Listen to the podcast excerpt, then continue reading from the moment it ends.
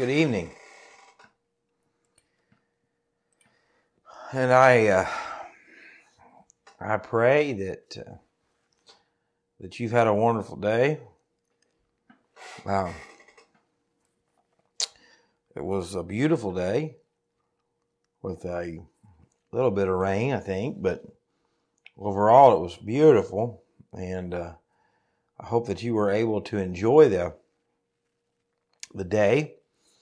Uh, I want to thank you for uh, tuning in this evening as we are continuing our study through the book of Job and really trying to understand the hardships of life, trying to understand the moments of life that we can't under- explain the hardship and difficulties that come into life. And if you've been studying Job with us, um, I think you've seen that Job has been through horrendous things. He has went through death, pain, heartache, suffering. And last night we looked at, excuse me, two nights ago, we looked at how even in the most difficult times of life, even in the times of life, in chapter 7 we looked, when pain and suffering and heartache is overwhelming us, to the point where we just don't want to have to fight anymore. That we can be honest with God. We can be honest in our prayers. We can be uh, honest in our tears.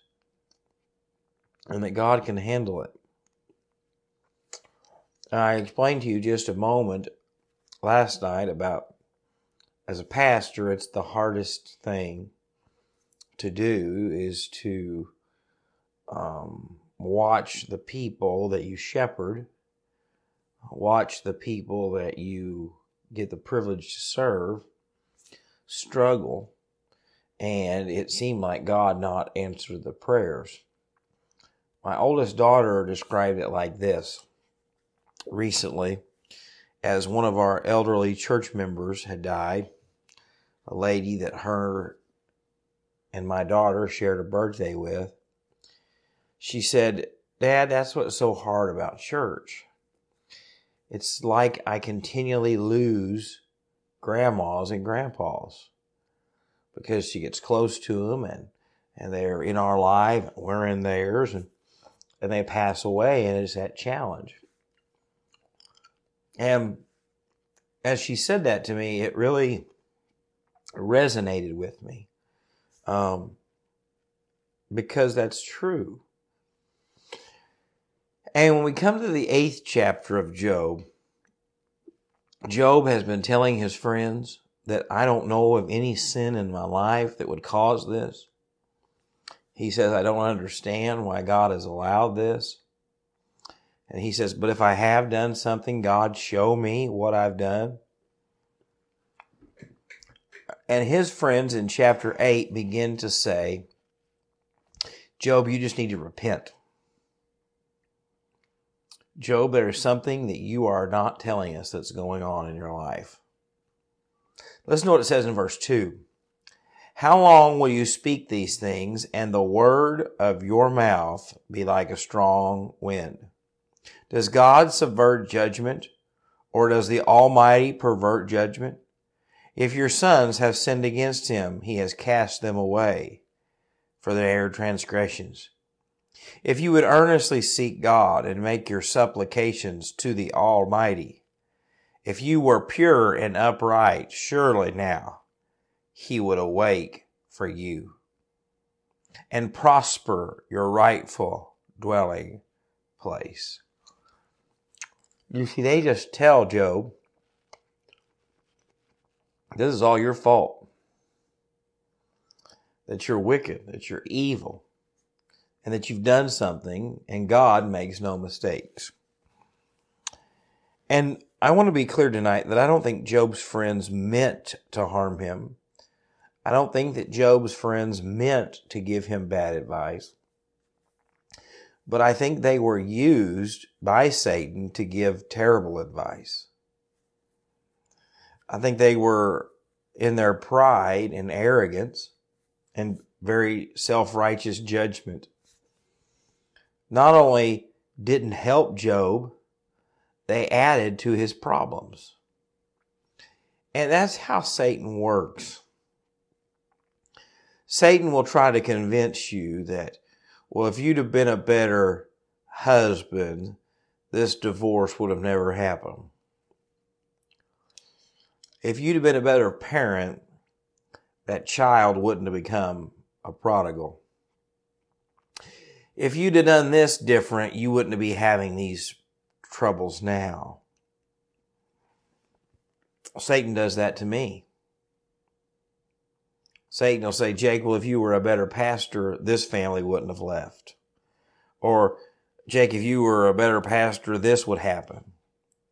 And that's not saying that we don't need to get right with God and seek His face and follow Him better. But Satan will constantly bombard you with the what ifs and that you should have. And you have to be very careful, especially in the difficult moments of life, with the what ifs and the should haves. Because when tragedy strikes, when difficulties come, and we ask, what if I'd have done this? Or what if I would have went this way? Or what if I'd have made this decision? Satan begins to creep into your mind and to doubt that God is in control. Now, are there consequences for bad decisions? Absolutely. Are there decisions that we wish we would have made differently? Absolutely. But Satan will try to convince you in those times when it's above your abilities or above your understanding to convince you that what if you would have never went to church there in the first place? What if you'd have never married that person? What if you'd have never went to that doctor? And you begin to doubt and you begin to blame yourself. Conviction is from the Lord. When God convicts me of losing my temper, when God convicts me of saying something I shouldn't, when God convicts me of thinking something that I shouldn't, that's from the Lord. But what Satan will try to do is convict you that you are the failure. Like they did Job. God's can't be wrong, but they didn't understand that God was doing something different not wrong. And so tonight I really want you to hear that, that if you live in the what if moments, you will never find joy. You'll never find peace. You'll never find any sense of being satisfied in God because you'll always ask, what if? What if I hadn't taken that vacation? What if I hadn't spent that money? What if all you can do is ask for forgiveness? and do different today than you did yesterday. But not only will Satan work in the what ifs, he'll work in the should haves. You see, because many times we wonder what could have been, but sometimes we say it should have. And what that means is, I did everything that I was supposed to do. This should not have happened to me. I, I read my Bible. I prayed. I, I went to church. I tried to be a good person. This should not have happened to me. Or I should have gotten that promotion. I should have gotten that recognition. I should have got that inheritance. you see, and Satan will begin to bring resentment. You see, Satan wants you to doubt and he wants you to resent. And that's what Job's friends was really doing to Job. They were trying to, to help him, but they end up causing doubt and resentment. And so tonight, I don't know what you're struggling with. I don't know what your burden is. I don't know if it's physical or if it's spiritual or if it's emotional. But don't live in the what if. Say, Lord, I don't know what's going on and what's happening, but in today, Lord, I ask that you would supply me the grace that I need because your grace is sufficient. But I also want you to be careful in the should have. That moment of I should have gotten this. I should have this. Because it'll bring resentment. It'll bring uh, the contempt. And God doesn't want that for your life. And so tonight, two things. Don't live in the what if. Be careful of the should have and be willing to get along with God when you've made the mistake. But also don't believe the lie when Satan comes dragging up your past, dragging up your failures, dragging up your mistakes. You trust what God has said to you and the promises that He's given you. And so, as always, like I said, I hope to be with you tomorrow night. I got a lot going on, it seems like, in this season of life.